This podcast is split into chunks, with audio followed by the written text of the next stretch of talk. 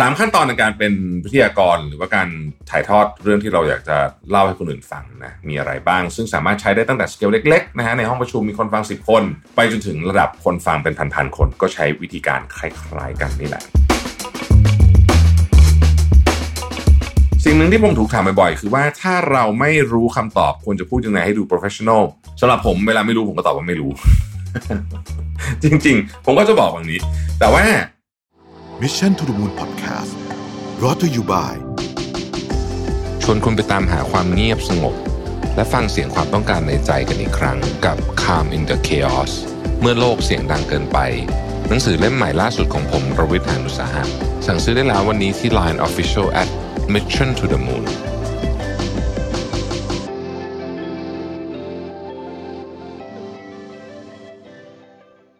วัสดีครับนดีต้อนรับเข้าสู่ Mission to the Moon Podcast นะครับคุณอยู่กับรวิทยานุสาหะครับ วันนี้อยากจะมาชวนคุยเรื่องของการเตรียมตัวเป็นวิทยากรนะฮะซึ่งก็เป็นหัวข้อที่เออผมก็ไม่เคยมาได้คุยเบื้องหลังเท่าไหร่นะส่วนใหญ่จะคุยแต่เบื้องหน้าใช่ไหมฮะเอ่ออย่างที่ทุกท่านทราบหรือไม่ทราบก็ไม่รู้นะฮะผมเนี่ยได้รับเชิญไปเป็นวิทยากรในองค์กรบ่อยๆ อยู่ต่างๆ บ่อยมากนะฮะบ่อยมากๆ ไม่ว่าจะเป็นหน่วยงานภาครัฐภาคเอกชนอะไรแบบนี้นะฮะเดือนที่ peak สุดๆเลยเนี่ยเคยมีงานถึงแบบ 20 กว่างานก็มีนะฮะคือแบบบางบางทีบางวันวิ่งไปสามที่อะไรเงี้ยเสาร์อาทิตย์คือไปตลอดเสาร์อาทิตย์เนี่ยปกติผมบรรยายตลอดอยู่แล้วนะฮะเอ่มก็นอกนอกจากจะเป็นวิทยากรแล้วเนี่ยนะฮะหลังๆเนี่ยก็จะมีหลายองค์กรเอ่อเริ่ม request ขอเวิร์กช็อปด้วยนะครับ เพราะว่าบางทีฟังอย่างเดียวมัน มันอาจจะ คืออยากลงมือทำด้วยนะฮะอยากลงมือทำด้วย ซึ่งหัวข้อที่ผมไปบรรยายส่วนใหญ่มันก็จะเป็นเรื่องของอ่ามันจะมีเรื่อง branding อะนะอันหนึ่งนะฮะเรื่องของ mindset การทำงานเรื่องของ people skill เอ่อการบริหารทีมนะครับ management นะฮะแล้วก็พวกแบบอารมณ์ประมาณประมาณ culture อะไรแบบนี้นะฮะเออจริง ๆ อาชีพอาชีพนี้เป็นอาชีพที่สนุกนะผมว่าแล้วก็ต้องบอกว่าเป็นอาชีพที่แบบ ใช้คำว่าอะไรดีอะเวลาเราไปแล้วคนตั้งใจฟังอะมันเหมือนได้รับพลังนะฮะแล้วเนื่องจากว่าโจทย์แต่ละครั้งของแต่ละที่ที่เราไปเนี่ยนะฮะก็จะไม่เหมือนกัน เพราะฉะนั้นมันก็ต้องเตรียมความพร้อมเสมอ ก็ต้องพัฒนาตัวเองอยู่ตลอดเวลา ก็ทำให้เรามีความรู้มากขึ้นด้วยนะครับผมเองก็ใช้ทั้งสิ่งที่อ่านมาเอามาทำที่ที่อ่านมาทำพอดแคสต์เนี่ยบางทีก็ไปใช้บรรยายด้วย หรือกลับกันก็คือสิ่งที่ผมเตรียมมาบรรยายบางทีก็เอามาผสมผสมกันทำพอดแคสต์ด้วยอะไรแบบนี้นะฮะก็ทำให้เรา เติบโตมากขึ้นนะฮะเป็นการพัฒนา skill มากขึ้น วันนี้ก็เลยอยากจะมาแชร์ประสบการณ์ทำงานให้กับใครที่อยากจะอ่าเรียกว่าเป็นวิทยากรนะฮะเป็นเริ่มเป็นวิทยากร หรือว่ากำลังพัฒนาเเส้นทางนี้อยู่นะครับ ซึ่งก็สามารถทำเป็นอาชีพหลักได้เลยนะนะฮะผมอาจจะไม่ได้ทำเป็นอาชีพหลักแต่ว่ามันทำได้มันทำได้มันทำได้มันทำอาชีพหลักได้เลยนะฮะ แล้วก็เเราก็เลยจะมาชวนคุยว่า เวลาจะขึ้นพูดในเวทีเนี่ยไม่ว่าจะเป็นคนกลุ่มเล็กหรือกลุ่มใหญ่เนี่ยนะฮะบางทีมีกลุ่มเล็กๆเนี่ยผมเคยไปบรรยายให้คนน้อยที่สุดเนี่ยประมาณ 10 กว่าคนเองนะเป็นแบบ Exclusive มากเป็นผู้ใหญ่มากๆเลย แล้วก็เอ่อเป็นกลุ่มเล็กมากเป็นดินเนอร์อย่างเงี้ยแล้วเขาก็อยากฟังผมพูดผมก็ไปบรรยายให้นะฮะหรือแม้แต่กระทั่งการเป็นวิทยากรให้กับคนภายในองค์กร เช่นเพื่อนร่วมงานแบบเนี้ยก็ช่วยเช่นกัน นะครับ เออพูดถึงตรงนี้ก่อนจะไปต่อนะฮะเอ่อ Mission to the Moon Podcast ของเราเนี่ยเดินทางมาถึงประมาณตอนที่พันแปดร้อยหกสิบกว่าๆแล้วเนี่ยอีกประมาณร้อยกว่าตอนก็คือไม่กี่เดือนเนี่ยนะฮะก็จะครบ 2,000 episode แล้วก็เลยนะถ้าเกิดว่าไม่เป็นการรบกวนจนเกินไปนักเนี่ยนะครับอยากได้ไอเดียว่า 2,000 episode เนี่ยทุกท่านอยากจะเห็นเราจัดอะไร อยากจะจัดเป็นลักษณะโชว์ fan meet เป็น dinner private อะไรอย่างนี้เนี่ยลองเสนอกันมาหน่อยนะฮะเดี๋ยวทีมงานจะไปเก็บข้อมูลมาบ้างนะครับสามขั้นตอนในการเป็นวิทยากรหรือว่าการถ่ายทอดเรื่องที่เราอยากจะเล่าให้คนอื่นฟังนะมีอะไรบ้าง ซึ่งสามารถใช้ได้ตั้งแต่สเกลเล็กๆนะฮะในห้องประชุมมีคนฟัง 10 คน ไปจนถึงระดับคนฟังเป็นพันๆคนก็ใช้วิธีการคล้ายๆกันนี่แหละนะครับ ขั้นตอนแรกแน่นอนฮะการเตรียมตัวและการเตรียมเนื้อหา นะครับ เตรียมตัวกับเนื้อหานี่ไม่เหมือนกันนะฮะเตรียมตัวกับเนื้อหานี่ไม่เหมือนกันนะครับ เอาเรื่องเตรียมเนื้อหาก่อน ขั้นตอนนี้เป็นขั้นตอนที่สำคัญและต้องใช้เวลาเยอะนะครับ อันดับแรกเลยเนี่ยนะฮะถ้าถ้าเราไปพูดให้คนอื่น เช่น ไปไปพูดองค์กรอื่นฟังเนี่ยสิ่งที่เราต้องการก่อนเลยก็คือว่าโจทย์ของเขาคืออะไร เช่นสองบริษัท merge กันนะครับ culture ไม่เหมือนกันทำยังไงให้ทำงานด้วยกันได้อะอย่างนี้เป็นลักษณะโจทย์ประเภทหนึ่งนะครับ หรือ เขามีคนหลากหลาย generation มากเลยทำงานด้วยกันไม่ค่อยได้นะฮะทำงานก็จะตีกันอย่างเงี้ยทำยังไงจะทำงานด้วยกันได้อันลักษณะของโจทย์จะเป็นแบบนี้ หรือเขาต้องการจะ rebrand product อะไรอย่างเงี้ยเป็นต้นเนี่ยนะนี่คือโจทย์ ก็ต้องเคลียร์ชัดเจนนะฮะว่าโอเค อยากฟังเรื่องอะไรนะครับแล้วเราก็อาจจะมี checklist ก็ได้นะฮะคือผมก็จะมี checklist บอกว่าโอเค อันเนี้ยเป็นมาตรฐานที่เรื่องที่ผมพูดอยู่แล้วนะฮะถ้าเกิดว่ามันตรงกับที่ทาง องค์กรต้องการอยู่นะก็ก็ใช้นี่เลยก็ได้นะครับ เพื่อประหยัดเวลาในการเตรียมตัวหรือถ้าเกิดจะหาอะไรที่มันเฉพาะเจาะจงก็ได้นะครับ และสิ่งที่ผมจะต้องถามเสมอเลยเนี่ยนะฮะกลุ่มผู้ฟังเป็นใครนะครับถ้าหลากหลายก็ต้องบอกว่าขอ primary target ว่าคุณอยากจะให้ใครได้ message มากที่สุดนะครับตำแหน่งอะไรบ้างทำงานมาแล้วกี่ปีประมาณนี้นะครับ ประสบการณ์การทำงานเป็นอะไรนะครับ มีจำนวนผู้ฟังกี่คนลักษณะของฮอเป็นยังไงนะครับ ระยะเวลาของการบรรยายเป็นยังไงบ้าง มันมีตั้งแต่ 20 นาที ไปจนถึง 3 ชั่วโมง ผมเคยบรรยายนานที่สุด 4 ชั่วโมงครึ่งนะครับ เป้าหมายของการบรรยายเนี่ยคืออะไร ไอกิจกรรมนี้มันจัดขึ้นมาเพื่ออะไรนะฮะ pain point ขององค์กรถ้ามี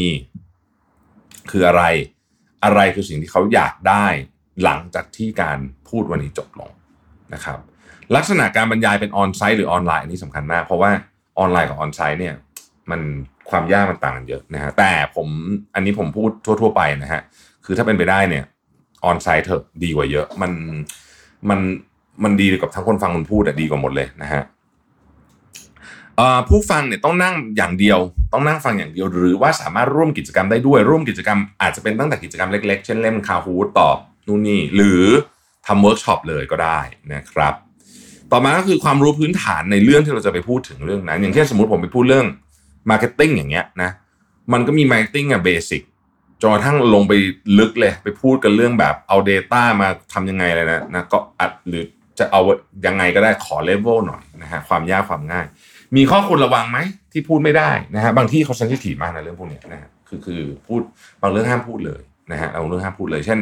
เช่น เช่นแบบเล่นมุกการเมืองโจ๊กก็ไม่ได้อะไรอย่างเงี้ยนะฮะเป็นต้นนะเขาก็จะบอกมา นะครับส่วนไอ้เรื่องไม่พูดถึงคู่แข่งเขาอันนี้มันเป็นมารยาทอยู่แล้วนั้นต้องรู้อยู่แล้วนะครับการที่เรารู้เป้าหมายและเงื่อนไขชัดเจนเนี่ยก็จะทำให้สิ่งที่เราเตรียมตัวไปเนี่ยมีประโยชน์ต่อผู้ฟังจริง ๆ เขาก็จะได้คุ้มค่าไงเพราะว่าเขาต้องสละเวลาทำงานมานั่งฟังเรานะฮะส่วนใหญ่ถ้าเกิดเป็นวันธรรมดาใช่ไหมเสาร์อาทิตย์ยิ่งแล้วใหญ่เลยเขาสละวันหยุดเพื่อมานั่งฟังเรา ก็อยากให้ผู้ฟังเนี่ยได้สิ่งที่ดีกลับไปนะครับ นอกจากการวางเป้าหมายของการบรรยายชัดเจนแล้วเนี่ยการวางเนื้อหาก็สำคัญนะฮะนะฮะ คืออันดับแรกเลยเนี่ยนะครับ คือเวลาผมทำสไลด์เนี่ยนะฮะสไลด์ผมจะมีตัวอักษรน้อยมาก คือคือพยายามให้มีน้อยที่สุดเท่าที่จะน้อยได้นะครับ เพราะว่าเนื้อหาเนี่ยผมไม่ใช่ท่องดิคือทำความเข้าใจไปในหัวอยู่แล้วนะครับ เพราะฉะนั้นสไลด์มันเป็นเพียงภาพประกอบเท่านั้นเองที่ทำให้สิ่งที่เราพูดเนี่ยมันเห็นชัดขึ้น enhance คำพูดของเราด้วยภาพมากกว่านะฮะเพราะฉะนั้น ถ้าจะเอาสไลด์ไปอ่านอย่างเดียว ส่วนใหญ่ไม่รู้เรื่องจริงจริงๆนะครับถ้าจะเอาสไลด์เพราะว่ามันมันมันมีแต่รูปนะฮะอ่านะครับเราเราต้องเราต้องระมัดระวังหลายเรื่องนะเวลาไปพูดเนี่ยว่าผู้ฟังอยากฟังอะไร ไม่ใช่เราอยากพูดอะไร คือเราต้องดูกันผู้ฟังอยากฟังอะไรนะฮะแล้วก็เวลาถ้ามีการอ้างอิงถึงข้อมูลต่างๆ ต้องเป็นการอ้างอิงถึงแหล่งข้อมูลที่เชื่อถือได้ด้วยนะครับ อันนี้คือการเตรียมเนื้อหา การเตรียมตัวล่ะ คืออะไรนะฮะการเตรียมตัวก็คือนะฮะสภาพร่างกายต้องพร้อม งานบรรยายใหญ่ๆนะฮะงานบรรยายใหญ่ ๆ เนี่ยนะครับเอ่อผมต้องซ้อมเยอะและนอนเยอะและออกกำลังกาย เพราะว่ามันต้องมีพลังไปด้วยพลังนี่มันสำคัญจริงๆนะเวลาขึ้นมาอยู่บนเวทีอะบางคนพูดปุ๊บเนี่ยคนหยุดฟังทั้งหอเลย บางคนพูดแล้วคนไม่ฟังเพราะว่ามันต่างกันเรื่อง นอกจากเนื้อหาแล้วก็คือไอ้เรื่องพลังที่ส่งออกไปนี่แหละนะครับ สองคือขั้นตอนในระหว่างขึ้นบรรยายนะฮะทุกคนน่าจะรู้ว่า stage fright เนี่ยเป็นเรื่องที่น่ากลัวมากนะฮะน่ากลัวมาก และทุกคนเป็นผมก็เป็นนะฮะขึ้นแล้วแบบตกใจอะแบบพูดบางทีลืมอะบางทีบางทีลืมพูดมันมันตื่นเต้นนะฮะคนเยอะนะฮะบางคนพูดมาเป็นสิบปีละก็ยังมีอยู่นะฮะอย่างเช่นผมเองเนี่ย นะฮะก็ยังก็ยังตื่นเต้นคือบางทีมันบอกไม่ได้เหมือนกันบางงานก็ไม่ตื่นเต้น บางงานอยู่ดีๆก็ตื่นเต้นขึ้นมาเฉยๆแบบนั้นคล้ายๆแบบเหมือนอยู่ดีๆก็แพนิคขึ้นมาแบบเนี้ยนะฮะเพราะนั้นต้องเตรียมตัวเสมอว่าเรามีโอกาสที่จะตื่นเต้นได้นะครับแล้วตื่นเต้นทำยังไงเอาซ้อมมาดีแล้วอะไรแล้วเนี่ยพวกนี้มันจะช่วยลดการตื่นเต้นได้ แต่ถ้ามันยังตื่นเต้นอยู่นะครับ ผมจะใช้วิธีนี้นะครับ ซึ่งเอ่อก็อาจจะอาจจะเป็นวิธีหนึ่งแล้วกันนะ อ่าเป็นวิธีหนึ่งที่ที่ work สำหรับผมนะฮะคือเวลาขึ้นไปบนเวทีเนี่ย ผมจะมีอุปกรณ์อะไรบางอย่าง ซึ่งส่วนใหญ่มันคือ clicker นี่แหละเนี่ยสมมติเป็น clicker อย่างนี้ใช่ไหมแต่ว่าประโยชน์ของ clicker ที่ผมถืออยู่ มันไม่ได้เป็นเพียงแค่การเอาไว้กดเปลี่ยนสไลด์ แต่มันคือสิ่งที่ผมเอาไว้เหมือนกับรวบรวมสมาธินึกออกไหมเวลาคุณส่งพลังไปอยู่ที่ไอเนี่ย มันจะลดความตื่นเต้นลงนะฮะมันจะลดความตื่นเต้นลง เพราะนั้นวิธีนี้เวิร์กอีกอันหนึ่งคือ หายใจลึกๆให้ช่วยจริงนะอันนี้แบบไม่ได้ไม่ได้พูดเล่น เวลาหายใจลึกๆเนี่ยมันเหมือนแบบร่างกายเรามันจะสงบสงบลงนะครับ แล้วก็แล้วก็มันจะทำให้เราเหมือนกับว่า หายหายตื่นเต้นได้ดีขึ้นนะครับ อีกเรื่องหนึ่งคือต้องฝึกโทนเสียงและ body language ให้ดี โทนเสียงและ body language เนี่ยนะครับ คืออย่างนี้ อันนี้ต้องซ้อมแล้วคุณต้องอัดวิดีโอ เพราะว่ามันมันมันมันมันอธิบายยาก เวลาเราพูดเนี่ย ตรงไหนเราจะเน้นคำอะมันต้องแบบโทนเสียงมันจะต้องถูกออกแบบมาให้ดีตรงไหนเราอยากให้เรื่องมันถูกเหมือนปูปูปูปู ตรงไหนเราอยากให้เรื่องมันถูกเน้น ตรงไหนเราอยากให้เรื่องมัน